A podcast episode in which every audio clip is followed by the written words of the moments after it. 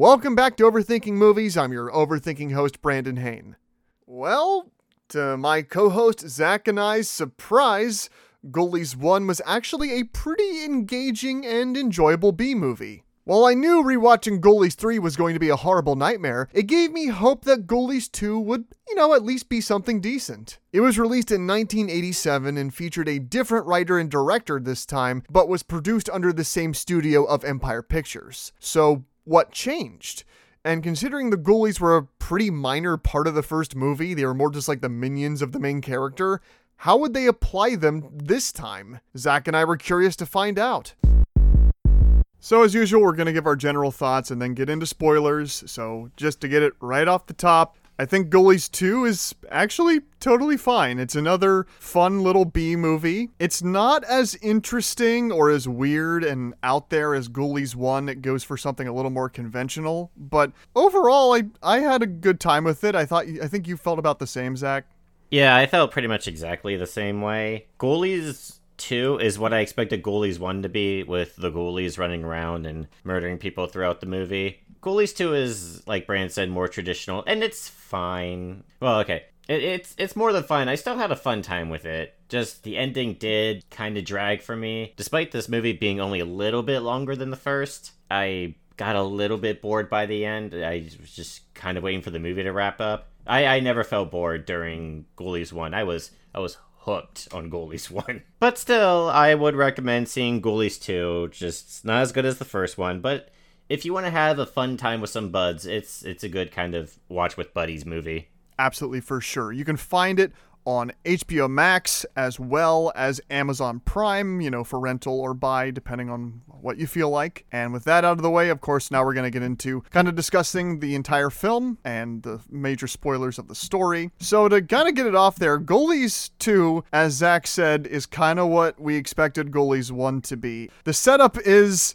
there's a carnival and it has a Satan themed attraction, and the carnival is in a bad way because it's just not doing well budget wise, and the corporation that owns the carnival has sent in the son of the manager to shut it down. He warns them in a week they've got to get the money together or they're gone for good. So, so the workers have to work overtime to save the carnival, and that's who our protagonists are is a bunch of carnival workers who happen to be running a Satan themed horror attraction, uh, dark ride sort of thing that just so happens that's where the ghoulies end up and hijinks ensue.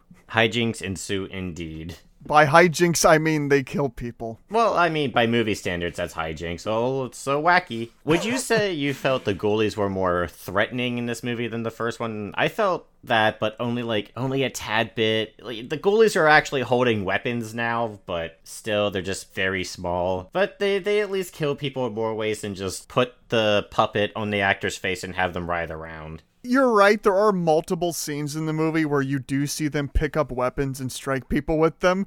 But there's also, I think, just as many scenes of them like grabbing onto the person's like feet and hands and then their face. And then I guess that kills them because they just chew so much.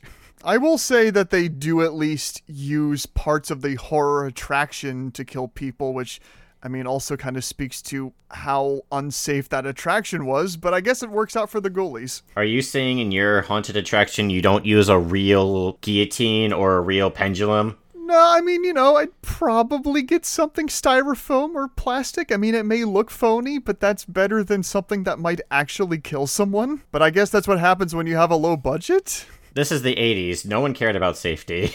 Oh, well, th- I mean, this is very true. That was back in the good old days where men were men or whatever. yeah, I mean, I will say that that there are parts of Ghoulies 2 that definitely do not hold up to modern standards in a way that I didn't really think the first one had. Like, obviously, it's a movie that takes place at a carnival, so they have some circus themed type attractions. So there's at one point where they have a full sideshow going on of all of the different attractions, and one of them is, of course, the old one of the hermaphrodite. And the other example I'd probably give is that there is one point in the movie when the main character, Larry, who's the mechanic that works at the horror dark ride is talking down to Nigel, who's a little person, a guy with dwarfism that is obsessed with acting. And he's one of the best characters in the movie by far. And there's a part where Larry, the main character, is talking down to him and he calls him like derogatory terms for little person. And that one did not feel right. And two kind of made me dislike the main character. Larry is definitely not a character that is as interesting as Jonathan from the first movie. Yeah, he's fine. Like his actor's not bad. It's more just like I never really cared for the character. He was either middle of the road or just not very likable a lot of the time. Because really, what carries this movie is the two supporting characters that being Ned, the old man, who is a friend of Larry's that helps him out with the attraction and, and who is constantly drunk all the time. But he also is the guy that speaks up to the corporations and yells at them for trying to take away their livelihood. He was a pretty fun character. He's also the one that discovers the ghoulies. He believes that he summoned them because he used to be a magician and believes he conjured them through some sort of act, so he feels responsible for them. But he was just one of the best acted and most interesting characters, and he was played by Royal Dano, who was, gosh, like a character actor in movies dating for at least four decades and he's just as great here. Yeah, I would say he was the best actor and had the best writing in my opinion. He every time he was on screen, he was the most entertaining. Yeah, because I definitely felt like the writing wasn't as good as Ghoulies 1. A lot of the jokes just did not land at all. Because I really did like Phil Fondacaro as Nigel, the, the little guy that is obsessed with acting. He's one of the characters with like a real personality that really like comes out of this movie as being somewhat memorable. But a lot of his dialogue just did not ring very well. It was a lot of puns or a lot of things that just didn't really stay with me. Mostly quoted a lot of Shakespeare. Yeah, which is fine. Just I didn't really remember a lot of it, which I can say about a lot of elements of this movie, but none of it is bad. Besides, I would guess, you know, the believability of the ghoulies themselves and their kills.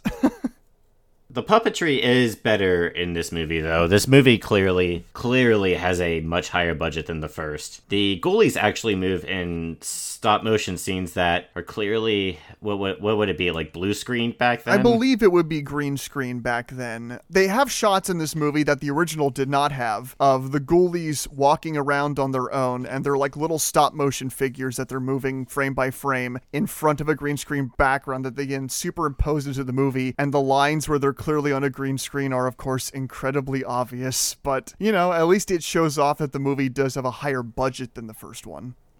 You could also tell by the haunted attraction with all the different props they had in there like we we mentioned a pendulum before. There's also a guillotine. Like there's a sarcophagus and a mummy pops out of it and goes boo and then goes back down. There's some mechanical stuff in there. Yeah, and also the ghoulies themselves are more clever and creative in this movie because they actually tie up one of their victims and make him into one of the mummies in the coffins, which I thought was interesting. To be fair, I think the reason for that was purely a contrivance, just so we can have the ghoulies adding onto the ride because later in the movie the whole twist is that they end up making the carnival successful because people go in seeing all this stuff thinking it's just special effects and being like, this ride is so cool, and they make it all this money. Well, originally there's these two brothers, I'm presuming, and they go in and the older one's like, "Oh, this is such a dumb thing. It's all obviously so fake." And then they come across the I'm going to call it the rat ghoulie, the one that shoots a sticky mucus or whatever. They they find that and they're like, "Oh, there's this big cool rat in here. We're to go tell the entire carnival." And of course, this being the 80s, the entire carnival of adults all circle around these boys, and then when the boys are like, "Come on into this ride." Everyone just goes, "Okay." That sounds cool. Totally convinced by these two little kids going, guys, there's something really cool in that ride. And this huge crowd is just like, okay. I almost forgot. The boy, the older one, threw a shuriken at the rat and it caught it in its mouth and started chewing it. I'm not surprised by the rat being able to chew the metal. That's usually a monster thing. Where did this boy get a shuriken? That was completely out of nowhere and I couldn't really believe what I was seeing. like of all things, like I could I could understand boys of the 80s having like sharp instruments. There's a typical teenage dude with his tunes that has a switchblade that the ghoulies end up stealing and using. But who has a, a shuriken? That that threw me so off guard. Hey, Zach, who knows? We weren't alive back in the 80s, so maybe everyone was just carrying shurikens back then. I feel like with all the 80s nostalgic movies, I feel like I know more about the 80s than the 90s, the decade I was born in. To be honest, you're probably right. Because everything is just 80s nostalgia now because it's all being made by people that grew up then. Uh, the 80s never left. The 80s will never leave. Well, I shouldn't say the 80s will never end because then we'll have the 90s and the 2000s and 2010s. What's 2020 nostalgia gonna be like? I mean, what's 2010 nostalgia going to be like? I guess for the Marvel films, but not really for much else. They'll just reboot the Marvel Cinematic Universe. I mean, it'll probably still be going. Yeah, it'll be just whittled down to Spider-Man movies because that's going to be the only thing left that people care about. Uh, they'll have to go like Miles Morales or like someone after Miles Morales. Anyway, ghoulies.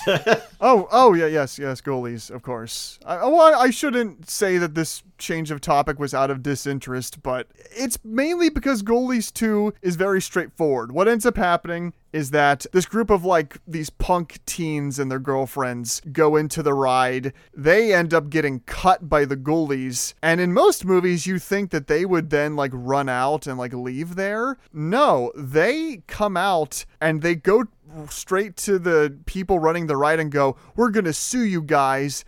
And they leave. And then what do you know it? Later in the movie, they come back with a cop. And the cop is like, What's going on here? They say what's been going on. And they're like, Our friend's missing. And th- we got caught while riding your ride. And we're going to sue you guys. And But then.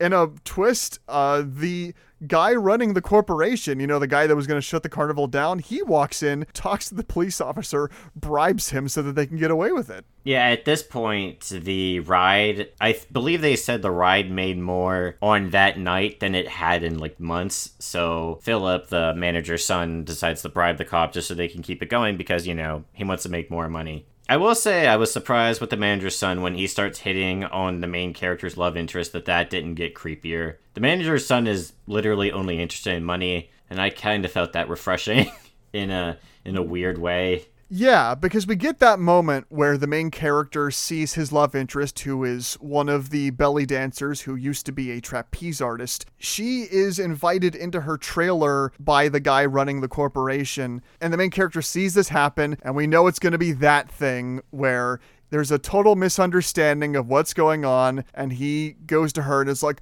Oh, so you're hanging out with that guy now, huh? But the movie actually very much downplays all of this. And the and the manager, as Zach said, he wasn't looking to sleep with her. He was just talking to her about business propositions. Because really, he just wants money.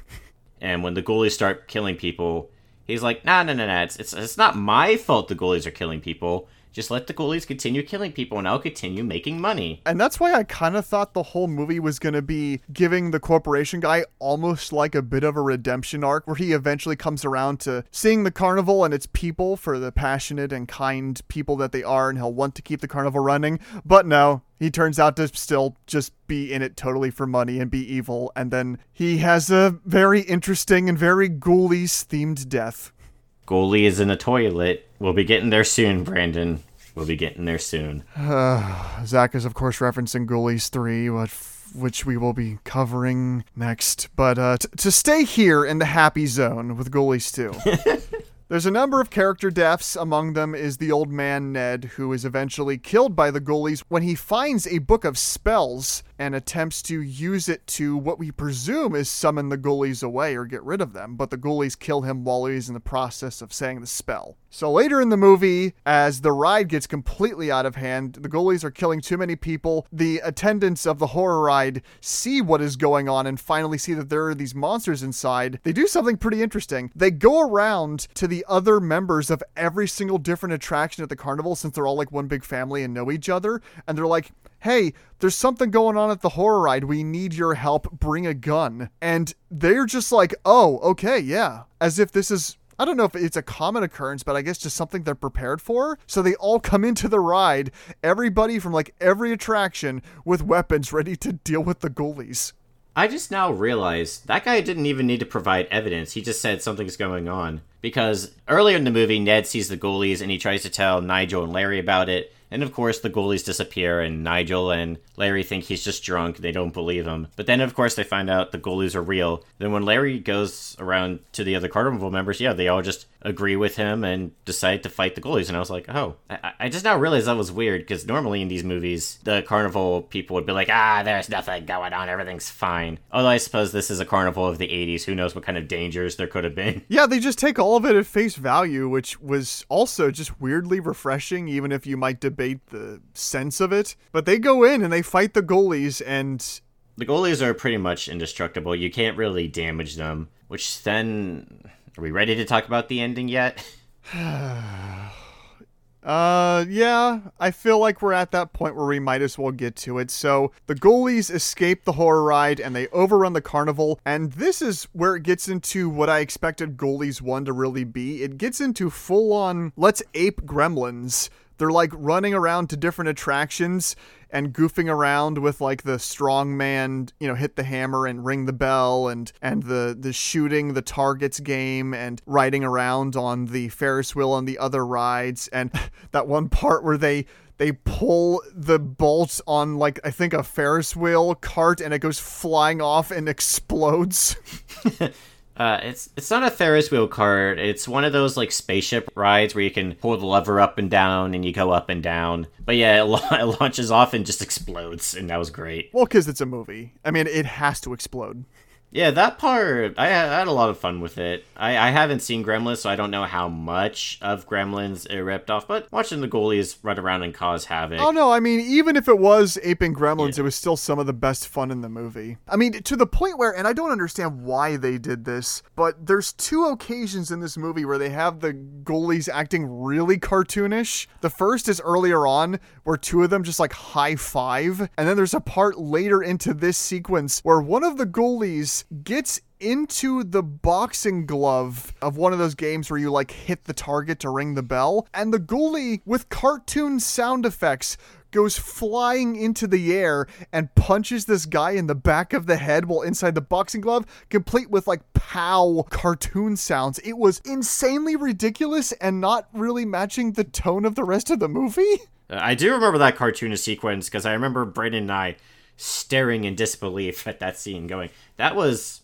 that was like it was from a different movie." Uh, that was Gremlins. That like that was real cartoonish, but it was interesting and definitely got a laugh out of us. They did like do a good job playing around with them and having do goofy things on the rides, despite the fact that their budget isn't quite as high as the movie that they're trying to sort of take from. But this is what you would want out of a movie that is ghoulies in a carnival. Have them mess around in the carnival. But eventually, the main character and his friends get a hold of the spell book that Ned was trying to use before his untimely death, and he finally gets through and reads the spell. And the spell okay, well, it sort of gets the ghoulies away, but what ends up actually happening is that it summons a gigantic ghoulie from the ground that then starts rampaging through the carnival eating the other ghoulies. But because the special effects and the budget are low, they're mostly filming it with these close-up shots of its feet or its head to give the impression that it's bigger than it really is when really, you know, it's a guy in a suit.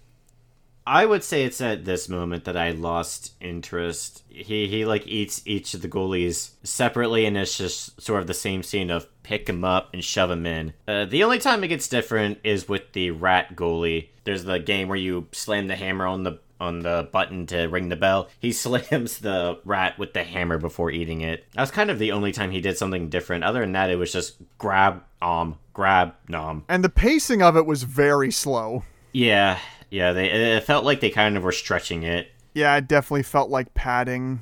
Because it was mostly just like shot reverse shots of the same angle of the main characters reacting to the big ghoulie going, oh God. And then it goes back to the ghoulie walking around, and then it goes back to them, and then back to the ghoulie. And it, it was getting kind of repetitive. Then we get to the main characters having to fight the big ghoulie, even though I could have swore it was a thing where whoever summoned the ghoulies had control, but that's more of a ghoulies one thing. Ghoulies two doesn't really go into that. But it is weird that to stop the ghoulies, they had to get a different ghoulie and then beat that ghoulie.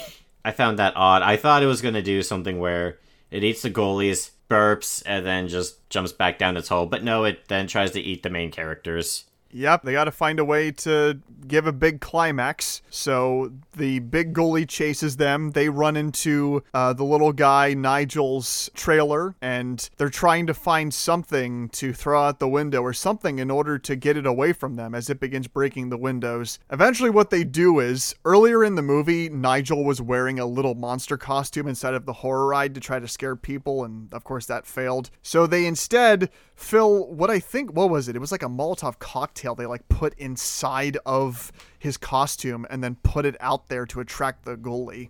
Yeah, because uh, from the ghoulie's perspective, it looks like another ghoulie to eat. And so it eats that and then explodes. And you're like, oh, cool, the day is saved. And we get a nice little epilogue scene where the main character and and the belly dancer girl get together and they they decided they're going to leave the carnival and start out on their own on their own lives and they're going to hand over the carnival to Nigel. I guess he's just going to take over the horror ride or make creative choices. Like, you know, like his whole arc was about wanting to become an actor, but I guess at the end he kind of abandons it and just accepts his life at the carnival. He's probably going to do some horror acting in the horror ride, I would presume.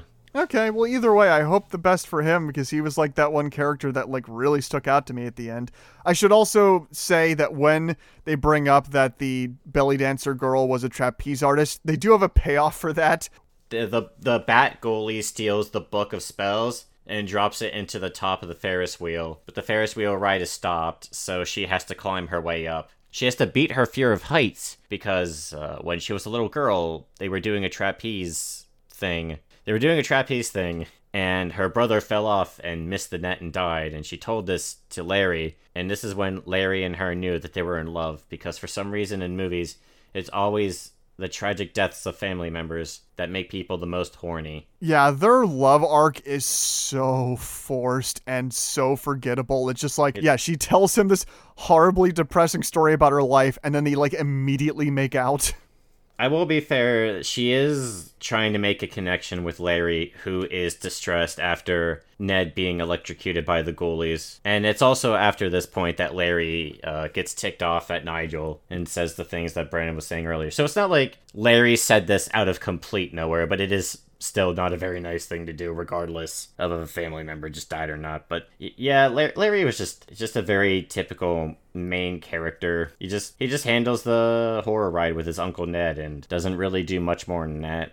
Yeah, we should also say that uh, the reason Ned is electrocuted by the electric chair from the ghoulies is because at the beginning of the movie he makes a comment about, "Oh man, you might as well just throw the switch on this chair because." I mean, you know, setup and payoff. I mean, this movie has a fair amount of it. Yeah, that's the kind of the best thing about this movie is all of the setup and payoff. Like Nigel wearing the suit, and the suit is used to trick the big ghoulie into eating it so they can explode it with a Molotov cocktail. It all ends up kind of coming together, even if the movie itself and its writing isn't necessarily great, but it's totally fine for what it's trying to do. And then, of course, after all this, we get our little tease. Oh, right, because earlier in the movie, the the leader of the corporation after telling off all the people at the carnival because all he wants is money, he goes to one of the nearby restrooms. And as a homage to the original movie's poster and that scene from the original movie, he sits down on a toilet, but there turns out it was a ghoulie in the toilet. And we hear him scream, and supposedly the ghoulie, I don't know, ate his butt and that killed him. I don't know. I, I have no idea what they were going for there. But uh, that that kills him, and then of course, because that ghoulie was still in the toilet, it did not get eaten by the big ghoulie. So we get a little ending tease where they show an exterior shot of that bathroom with a ghoulie laughing to say, "Oh, there's still one more left. We got to make another one of these." It was quite fitting that we end the movie with a shot of a bathroom to go into Ghoulies Three. Ghoulies go to college. Ghoulies Three is coming up. Brian's been building this up for years as the worst movie ever made, except I'm pretty sure it's just the worst movie he's ever seen. Because believe me, no matter how bad of a movie you've seen, you can always find something worse. Yeah, it's true. And I wouldn't say it's the maybe the worst movie I've ever seen. It's more that my experience with the movie was just so memorably agonizing that I would say that it's the worst experience I've had with a movie by far. It is really painful and I mean, in, on one hand, I never want to see it again, but on the other hand, since I'm doing it for this podcast, I'm curious to experience it again just to see how it holds up, especially considering I've now seen the other two. And the big red flag with Ghoulies 3 is that it's a direct to video movie, while these two actually got like got like full theater releases. The other big red flag I believe you told me is this is owned by a different production company now. Did, did you say it was Empire Pictures first, or it gets sold to Empire Pictures? No, Empire Pictures produced Ghoulies 1 and 2, and then 3 was Okay. kind of handed off to like this direct to video company that, you know, didn't make any of the other ones and just kind of brought the license back. And let's just say Ghoulies 3 is a very, very different kind of movie that takes it in a different direction. Down the toilet. I can't wait. Except I probably should be able to wait, but it's it's going to be the special occasion. Look, I just.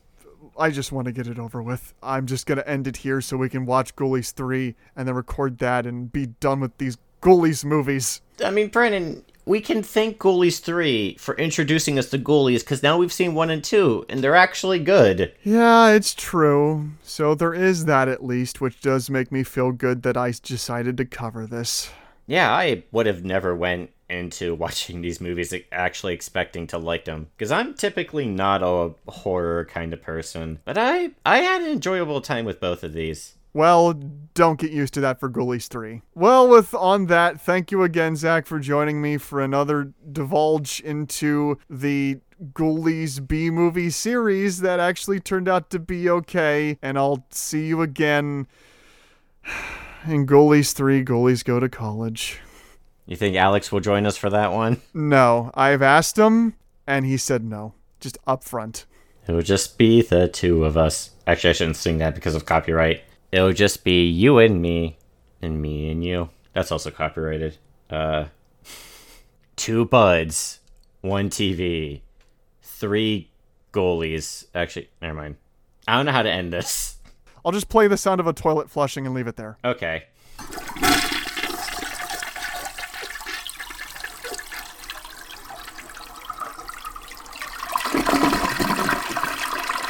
That sound is a good allusion to what the quality of the Ghoulies films goes from from here. But in the meantime, thank you for listening. If you have suggestions for movies or movie topics you'd like us to discuss on this podcast, as always, you can send them to overthinkingmoviespodcast at gmail.com. And for more episodes of Overthinking Movies, as well as the other podcasts made by my team of talented coworkers, you can go to goldhitswkva.com, star967.com, or wchx1055.com and click on the podcast tab at the top. You can also find us on Spotify, Google Podcasts, and anywhere you can find your podcasts. And stay tuned next time as this podcast descends into probably the lowest point we could possibly go to, which is Ghoulies 3 Ghoulies Go to College. But before then, I'm going to take some time to prepare myself. That's a wrap.